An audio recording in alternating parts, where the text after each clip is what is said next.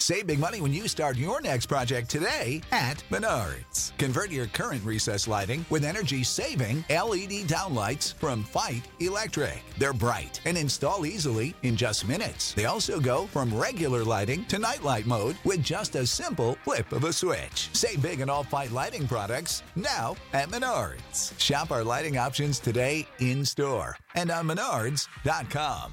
Save big It's that time already. Our spring football preview is next on this week's episode of Michigan Podcast. But there's going to be one team that's going to play solely as a team. No man is more important than the team. No coach is more important than the team. The team, the team, the team. Looks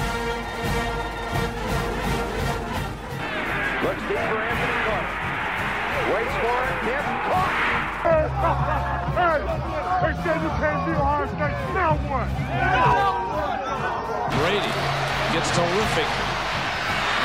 Throws it, get it, touchdown, night again. Schultz just before Brazil got him, and a leaping interception by Woodson. Harbaugh back to throw over the middle. Caught by Kolesar at the five on his feet. Touchdown, Michigan.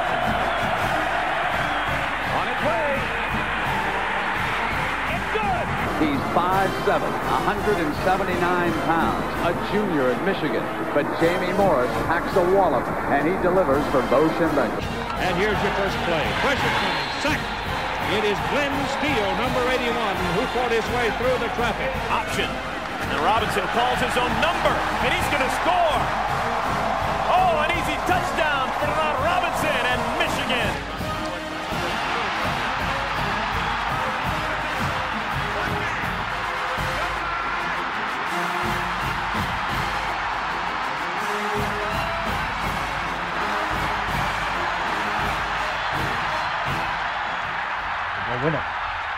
win the championship again because we're going to play as a team. And when we play as a team, and the old season is over, you and I know it's going to be Michigan again. Michigan.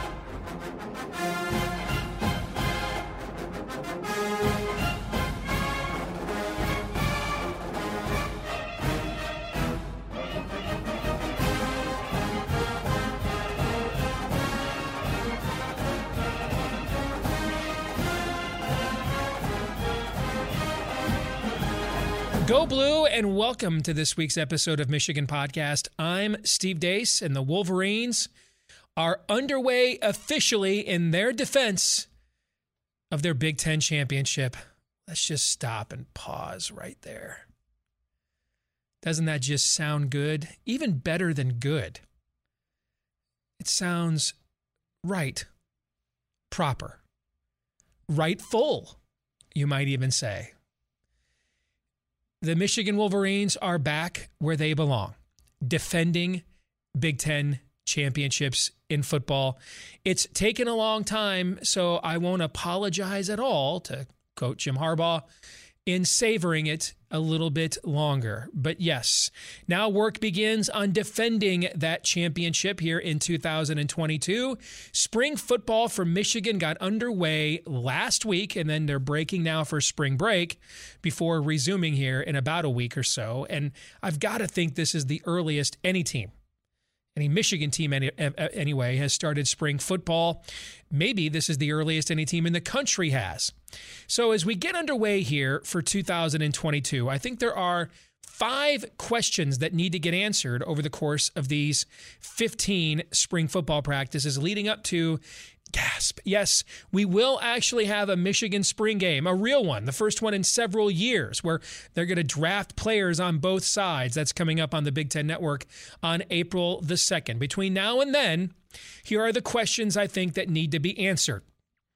In order of importance, uh, and this is just, you know, this one is part and parcel for any program, particularly one of a upper tier status what newcomers are ready to come in and contribute right away. I think it's a baker's dozen of early enrollees that Michigan has uh, already in school from another top 10 class under Jim Harbaugh. One player I'm looking forward to that I've read an awful lot about is the wide receiver out of Oregon, Darrius Clemons.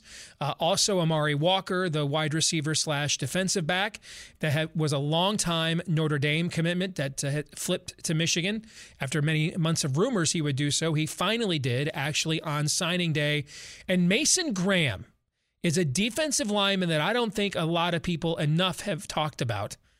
And and if you look at his recruiting profile, late bloomer, really came on his senior year, was the Los Angeles County Player of the Year, and he's coming in and playing in the interior defensive line where Michigan could use some help after the premature loss of Chris Hinton, who apparently could not wait to be a third day NFL draft pick, uh, if that. Uh, but uh, Graham looks like, from a physical standpoint, he's already a college football player. So those are a few of the newcomers that are in those early enrollees that I'm looking forward to seeing how they develop here in the spring. Number four, uh, did Harbaugh hit the jackpot again with new coaching hires? I mean, the good news with Jim Harbaugh is he knows how to hire good assistant coaches. He's got a good eye for coaching talent. The bad news is he's had plenty of practice. All right. I mean, guys just don't stay here very long. Maybe it's just they, you know, don't mesh for a long time with Jimmy. Maybe it's that they look for greener pastures and to move on. I mean, Harbaugh has actually developed a pretty impressive, uh, you know, coaching tree uh, from from his lineage already as a head coach in college football. But whatever the case is, um, and it differs individually, uh, it, it's it really is amazing how often he has proven to be right about the new guys that he brings in. Now, last year, last year was incredible. Uh, seven new new coaches last season, even though there weren't that many spots. But remember, Mo Linguist left early from co-defensive coordinator with Matt with uh, Mike Macdonald to go be the head coach at Buffalo. So we ended up with seven different coaching changes from the disastrous 2020 season, and every single one of those punches landed phenomenal job assembling that staff by Jim Harbaugh, which probably had as much to do with him winning National Coach of the Year as anything else. Now, though, you got to do a lot of this all over again. You're replacing both coordinators. You're moving guys like Matt Weiss and Ronald Bellamy to new positions on the staff. You're promoting a couple of guys uh, to new positions, and Sherrone Moore and Steve Clinkscale. You're bringing in a few new guys. Another new defensive coordinator Again, this will be Michigan's third different defensive coordinator in the last three seasons. This time it's Jesse Minter, who, though, also comes from the John Harbaugh coaching tree and runs a similar defense and almost got hired at Michigan a year ago, but still, Michigan needs, Harbaugh needs to hit the jackpot with new coaching hires once again. Number three, where does the pass rush come from? And and this is going to have a lot to do with the success of the new defensive coordinator. Mike Macdonald is who should have won the Broyles Award last year. If any Michigan coach was going to win it on the staff, he should have won it, not Josh Gattis. That being said, though, and I'm sure Mike Macdonald will be the first person to tell you, it does make your job as a defensive coordinator easier if you know that in pretty much any passing situation, you can just rush your front four and get some form of pressure on the quarterback. Now you're the one dictating matchups. You're the one dictating situations. Uh, you're not on defense defensively. You're playing offense now. You get to be aggressive or not. You get to play aggressive or not. You get to throw multiple fronts or not. You are really dealing with uh, a loaded hand when you've got Aiden Hutchinson and then David Ojabo, each coming off the edge in every single passing situation. And so many, a lot has been made about how much of Michigan's sack uh, percentage last year was those two guys. And I get it. Some of that's overrated, though, and here's why. Those two guys were so good that Michigan didn't have to blitz a lot. They could just rush their front four quite a bit. Now, this year, they won't have that. All right, and so now you're going to get more uh, more of a look at more complicated fronts and coverages, uh, you know, blitz disguises, things of that nature, because they're going to have to manufacture that pass rush from those two guys, two guys on one team finished in the top five all time in season sack totals at Michigan. Think about all the great defensive players that have played at Michigan over the years. And two of the greatest sack artists in a singular season in all of history were on last year's team. So replacing them will be one of the biggest challenges for new defensive coordinator Jesse Minter. And it's not so much replacing them as it is figuring out other ways to replace that production. Number two, does J.J. McCarthy truly challenge Cade McNamara for the starting quarterback job? And what I mean truly challenge, meaning could he topple him from that job? Now, I think the answer to this question is yes. However, I've seen exactly as many Michigan football practices as all of you. Answer zero.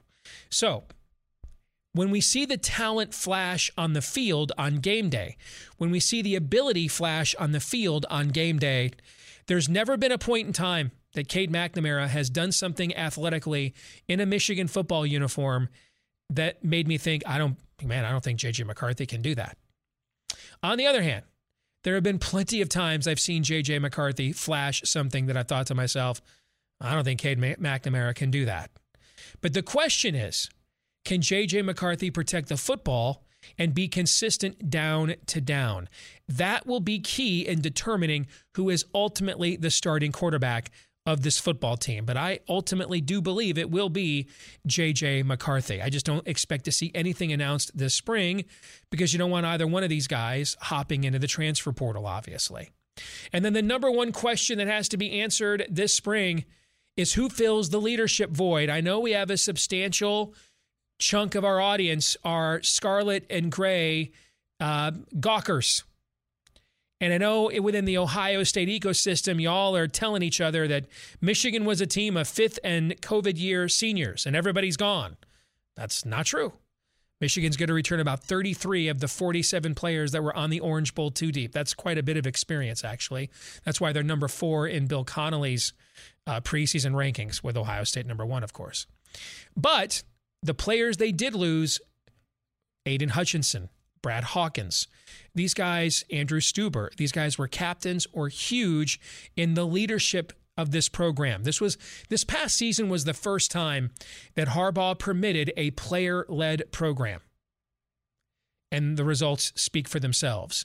The players took ownership of the program, the players took ownership of themselves and each other and you saw a culture that we've seen. If you're you know a michigan fan from way back like me you've seen this culture before. In fact you saw it most of your lifetime until the last decade. But we haven't seen it at all in michigan in the last decade. Even with good teams we didn't have a culture like this one. Keeping that going. Now the hardest thing to do is establish it the first time. The next hardest thing to do, though, is when those guys leave, is for the next few classes to step up and show that they can pick up the baton from there. And a lot of that of course, was tested with your head coach spending a month interviewing and seeking out another job in the NFL. So that leadership void, that's going to be far more difficult to replace than the production of players. This is Michigan, for God's sakes, as Brady Hoke once said. It's, you know, You've got guys like Braden McGregor that Alabama wanted that haven't played a meaningful down yet at Russia at, at, at, at, the edge spot. They're not void of players. The question is, can they retain that culture? And a lot of that gets established this time of year because once we get to August, it's about preparation for the season. So, those are what I think are the biggest questions that Michigan has to answer here during the spring. We'll find out what they think over there on the other side of the scarlet and gray septic tank with our good friend Mark Rogers here in a moment. March is officially here. The madness is underway, which means this is one of the ideal times to become one of our supporters on our Patreon page at patreon.com slash Michigan Podcast. You get my daily college basketball handicapping picks, which have done very well this season. And we're going to pick every NCAA tournament game against the spread. We've done that the last two years and had a phenomenal record both of those seasons. So this is the perfect time right now to sign up to support us. Michigan Podcast, patreon.com slash Michigan Podcast. That's patreon.com slash Michigan Podcast. And thanks to all of you who support us year around at patreon.com slash Michigan Podcast.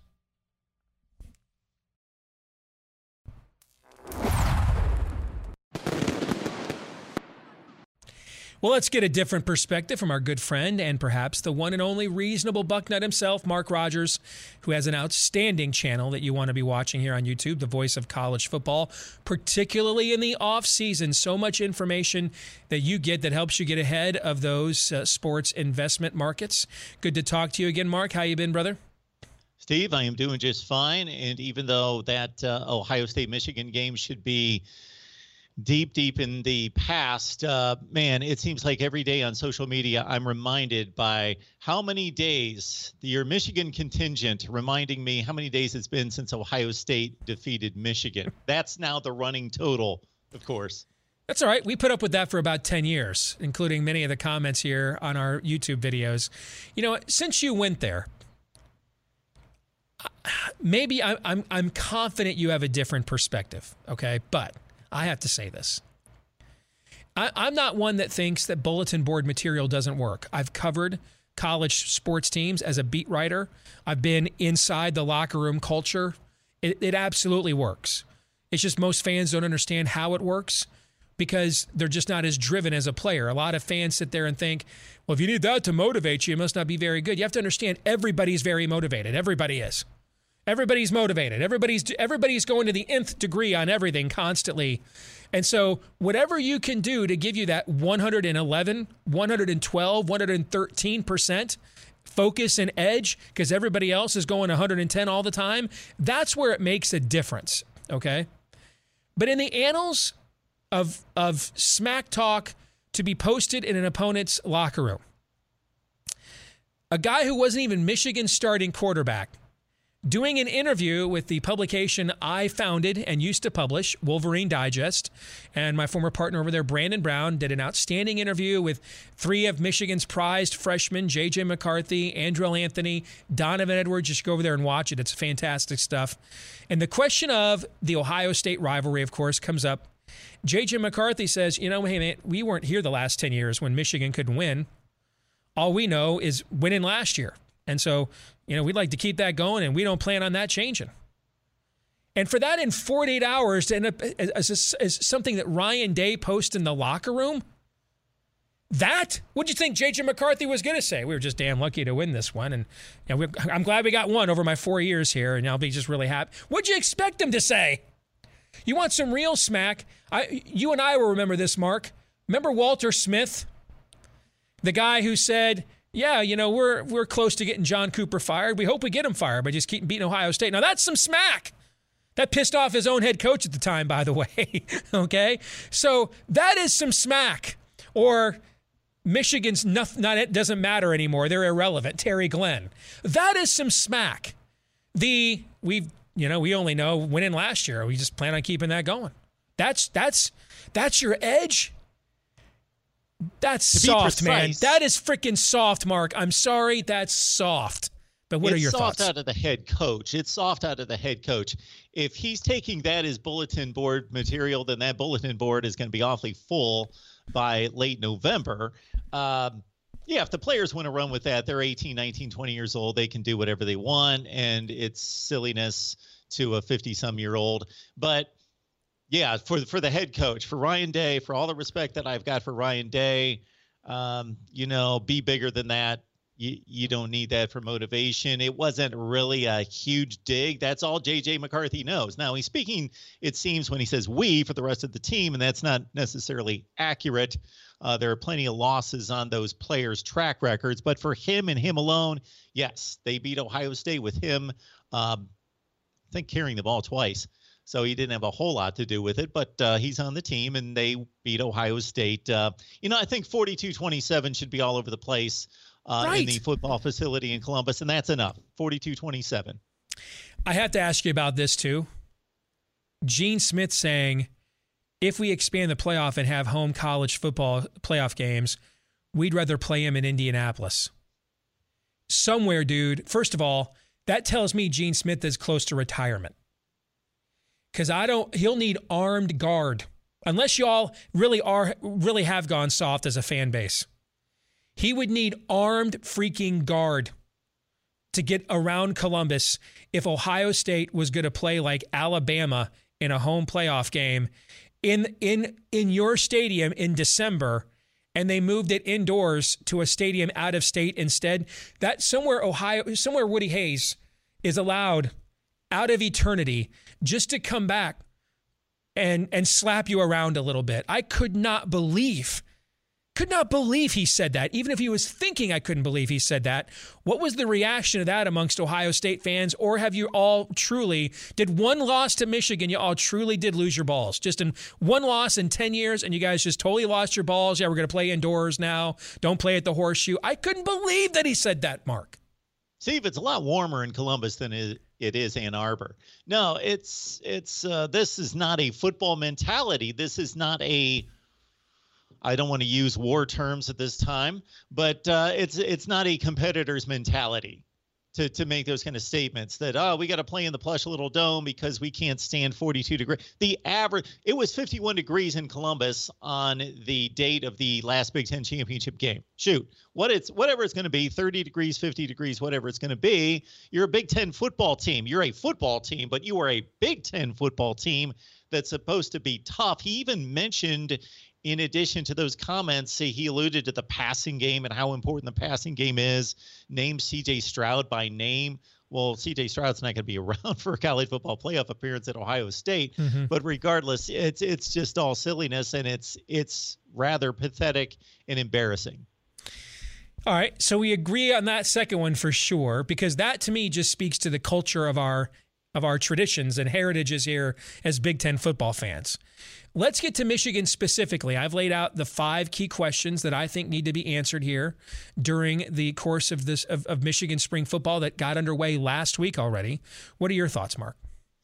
Well, I'll let you know a lot of things on both sides of the ball that intrigue me. I do think while I am not quite um, set on the loss of Josh Gattis and what that truly means. Because if he did, in fact, take the Jim Harbaugh offense and added some nuances to it, I would believe that Matt Weiss in particular and Harbaugh would be smart enough just to steal the game tape. But they've got it right there that they could continue to implement whatever Josh Gattis added to that offense. I think Mike Macdonald, and this is no knock on Jess Minter, I'm sure he'll do a fine job that Mike Macdonald's a loss. You know, I, I go back to something that Jim Harbaugh said during Big Ten Media Days and during one of the uh, first uh, news conferences during summer camp last year in explaining why Mike Macdonald is so valuable. And he talked about how he had the knack of understanding, evaluating players and understanding where they fit best, what the combinations worked best, and he just had a knack for player evaluation and combinations and schemes and how to fit players into schemes and to hide weaknesses. Mm-hmm. and that's that's difficult to replicate. And so there's a reason why John Harbaugh turned right around and named him defensive coordinator at the NFL level for one of the best franchises in the league. So Mike Macdonald I'm thinking is going to be a substantial loss. I mean we had a corner last year starting for us Vincent Gray who as a high school recruit ran like a 4.740 I mean, that doesn't get you a scholarship to play corner in Coosa, let alone in the Big Ten at Michigan, right? Okay. And and you saw how much he got exposed in Don Brown's defense, right? Last year, I can only off the top of my head think of like three plays where he was like deep downfield in coverage by himself. And that gets to what you're talking about. I, I agree that he's a loss. I thought that, and I said this again a little while before you came on. I, I the wrong Michigan assistant won the Broyles Award. He should have won it because you have to understand the way that Jim coaches as well. This is very similar to Norm Chow and Pete Carroll, where Norm Chow was basically the co head coach of the USC football program. He just ran the offensive side of the ball. I mean, a, a, tremendous amount of authority is delegated to a defensive coordinator at Michigan because Jim is strictly an offensive guy. Doesn't mean he doesn't have any say at all, but he knows what his limits are. And so, whether you're Don Brown uh, or um, your uh, Mike Macdonald, and now Jesse Minter. Uh, you get to, and this is why, uh, you know, the first defensive coordinator got a job as a head coach right away. You basically are a co head coach of this football team.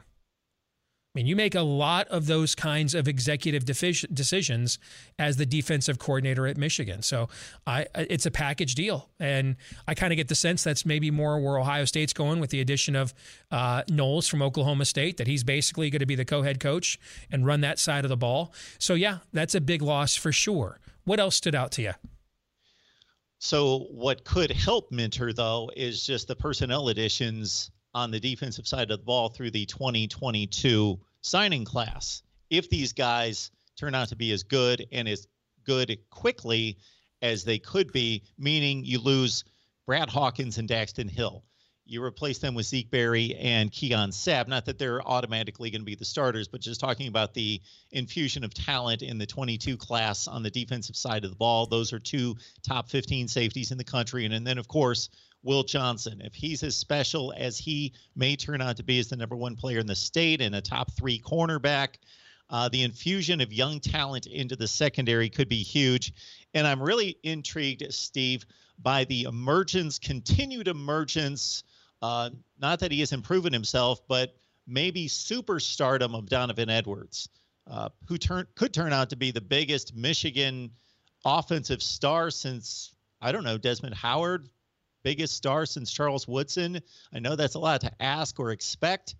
Um, so the running back room is is intriguing to me. It's loaded. It's arguably the best in the Big Ten. Although I do think that Hassan Haskins' uh, toughness, determination, his uh, workload that he took on in the fourth quarter of games uh, might be a little underestimated, and he could be missed uh, we'll see how good the offensive line is. Of course, missing a few starters from last year, but should be just as good as the one that won the Joe Moore Award. So those are the things that stand out to me. Uh, I know that you talked to leadership as well. Ronnie Bell's back. Mm-hmm. Um, he was the one guy in that 2020 team that showed me a lot of fight, a lot of determination, Mm-hmm. tried to spark the team at times. Uh, even when it was a bit futile, but he comes back as a, a good receiver, but more of uh, making that impact in a really good wide receiver room as a leader. And then, of course, the quarterback competition. Uh, I believe it should be wide open. Uh, Cade McNamara, I think it should be explained to him hey, if you're as good as you um, have shown us and we believe in you, then you need to fight for your job. And it's wide open between JJ and Cade McNamara. That's the way I would run the show.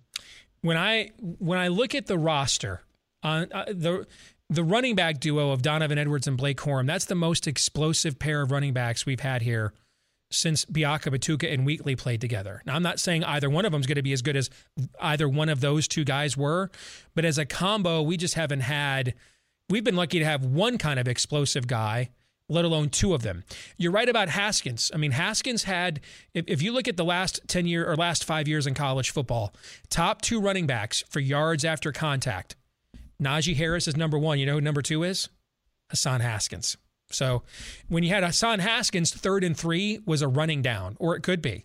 Third and four could be a running down, or it could be.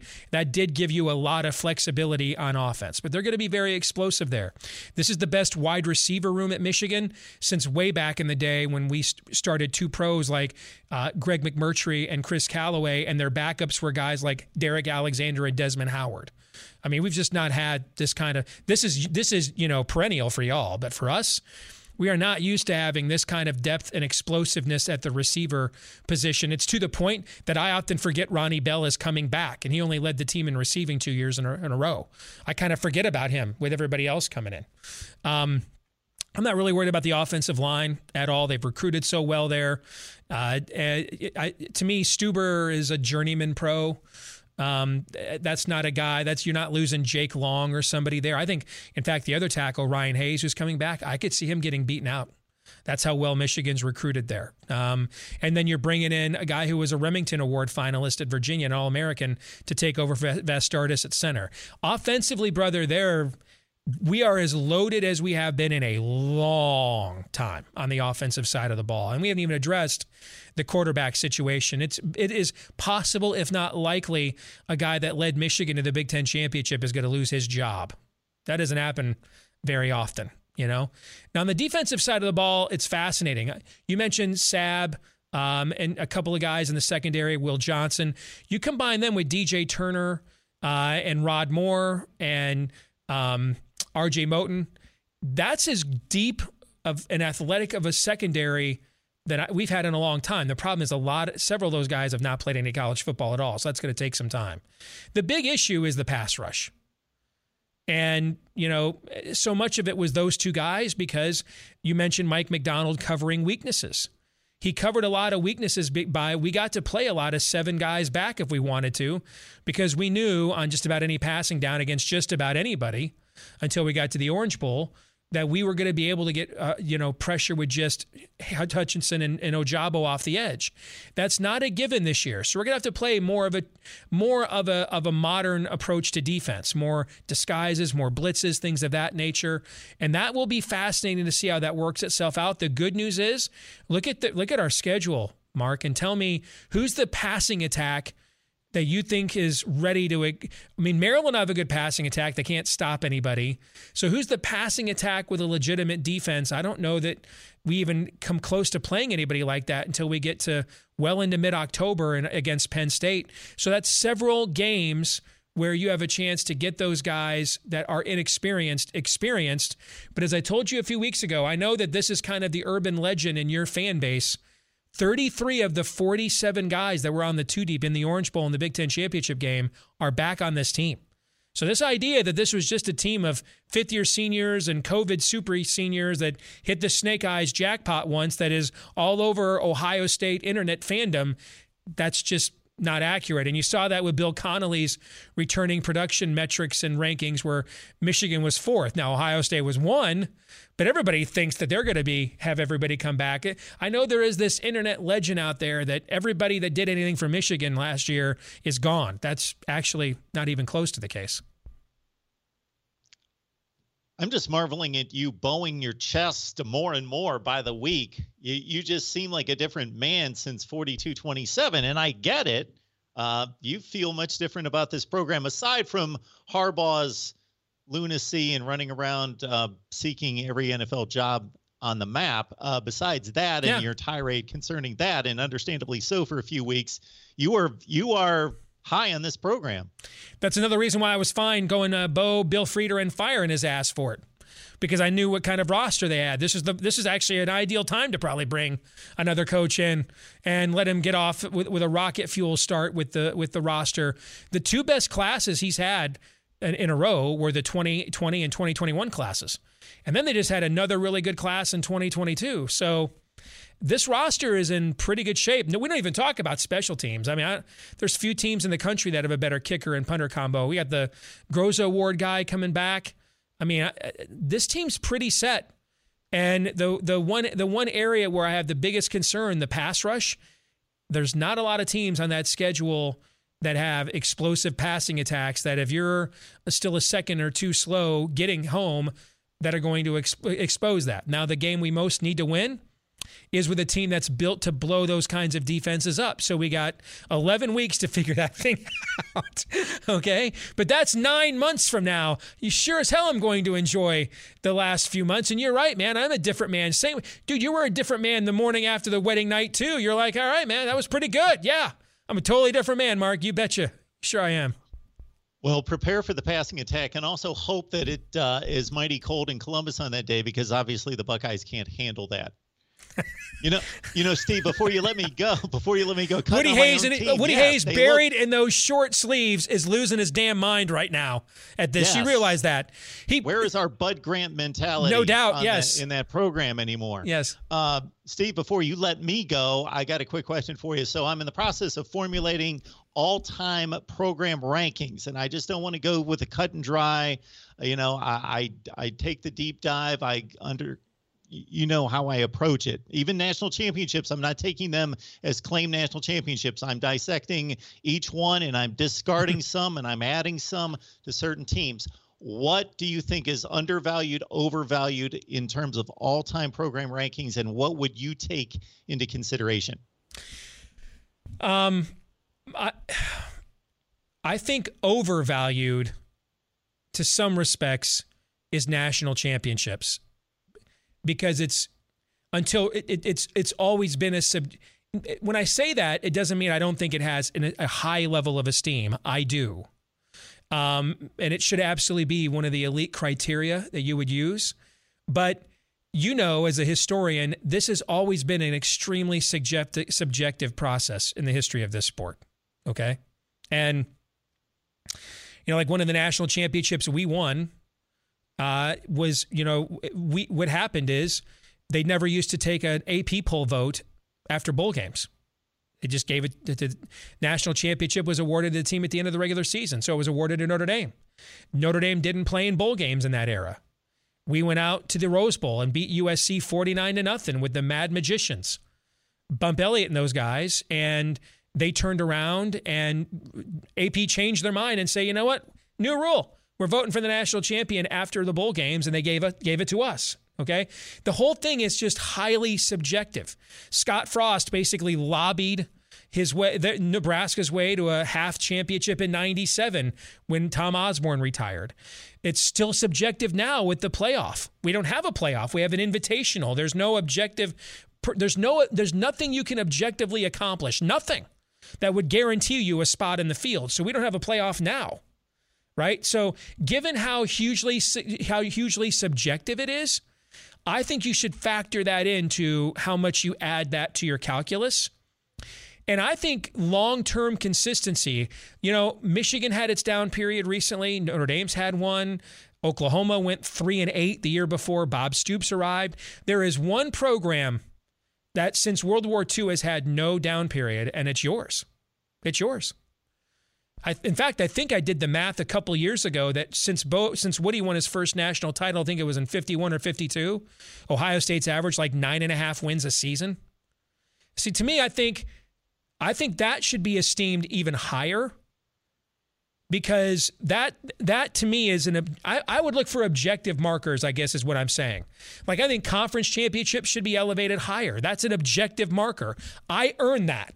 I earned that I, no one can really say they've right earned a national championship I, I, have told people consistently the two factors that I'm going to throw in there right at the top because they're completely objective winning percentage and conference championships. Yes. Yeah. I wholeheartedly agree with you. And then I might put national championships like third. Like I wouldn't make it like seventh or something on my criteria, okay? Because ultimately that is what we're all playing for here, right? Are those things, right? It's just we have this strange thing that the most valuable prize in our sport is entirely subjective in how you win or claim one of them. You know, so I wouldn't make it number one, but I wouldn't make it, you know, out of the top five either. I'd probably start with the same two as you, but then I'd probably put those third, maybe. Good stuff. Appreciate it, man. Look forward to your analysis on that as well. Good to see you again, Mark. We'll talk to you soon, okay? See you, Steve. You Thanks. Bet. This week's Twitter poll results, we asked you, other than the quarterback battle, what do you think is Michigan's biggest question to be answered during spring football? And a solid majority of you, 53.6%, said, hey, it's that pass rush that we talked about. 20.1% of you agree with me, though, that leadership is the number one question to be answered. 17.8% said the new defensive coordinator. Only 8.4% said the new offensive coordinator. That brings us to our feedback of the week from Jim B. What do you think about Denard Robinson? Shoelace returning to the Michigan football program. For those of you that missed the announcement last week, Denard Robinson is back. Uh, he has a has taken a coaching position at Michigan. It's an off-field coaching position. I think it's something along the lines of assistant uh, director of player personnel and recruiting coordinator. I think it's a tremendous boost. I mean, when you look at, I mean, he, I, I think if anything, Denard Robinson is underrated as a player. He was essentially, for four years, a one man team. Um, and he, we, we averaged about seven, uh, eight wins a year. That's it when he was here. And only one of those teams was really good. That was 2011. That was the Sugar Bowl team. But can you even imagine how bad we would have been if we didn't have pound for pound, one of the best athletes to ever play football at Michigan, playing the most important position, quarterback. Truly great player and an infectious personality as well. A star player that today's recruits will know and has a personality that is perfect for the recruiting game. I think it's a tremendous addition uh, for the Michigan football program. And so I, I think it can only pay dividends. It's just a matter of how big those dividends will be.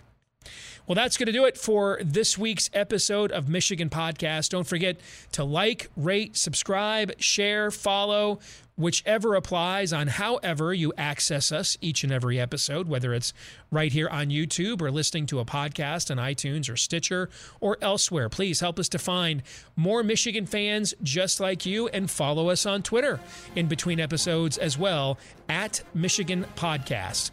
At Michigan Podcast on Twitter is how you can follow us there. Until the next time, I'm Steve Deace. Go Blue.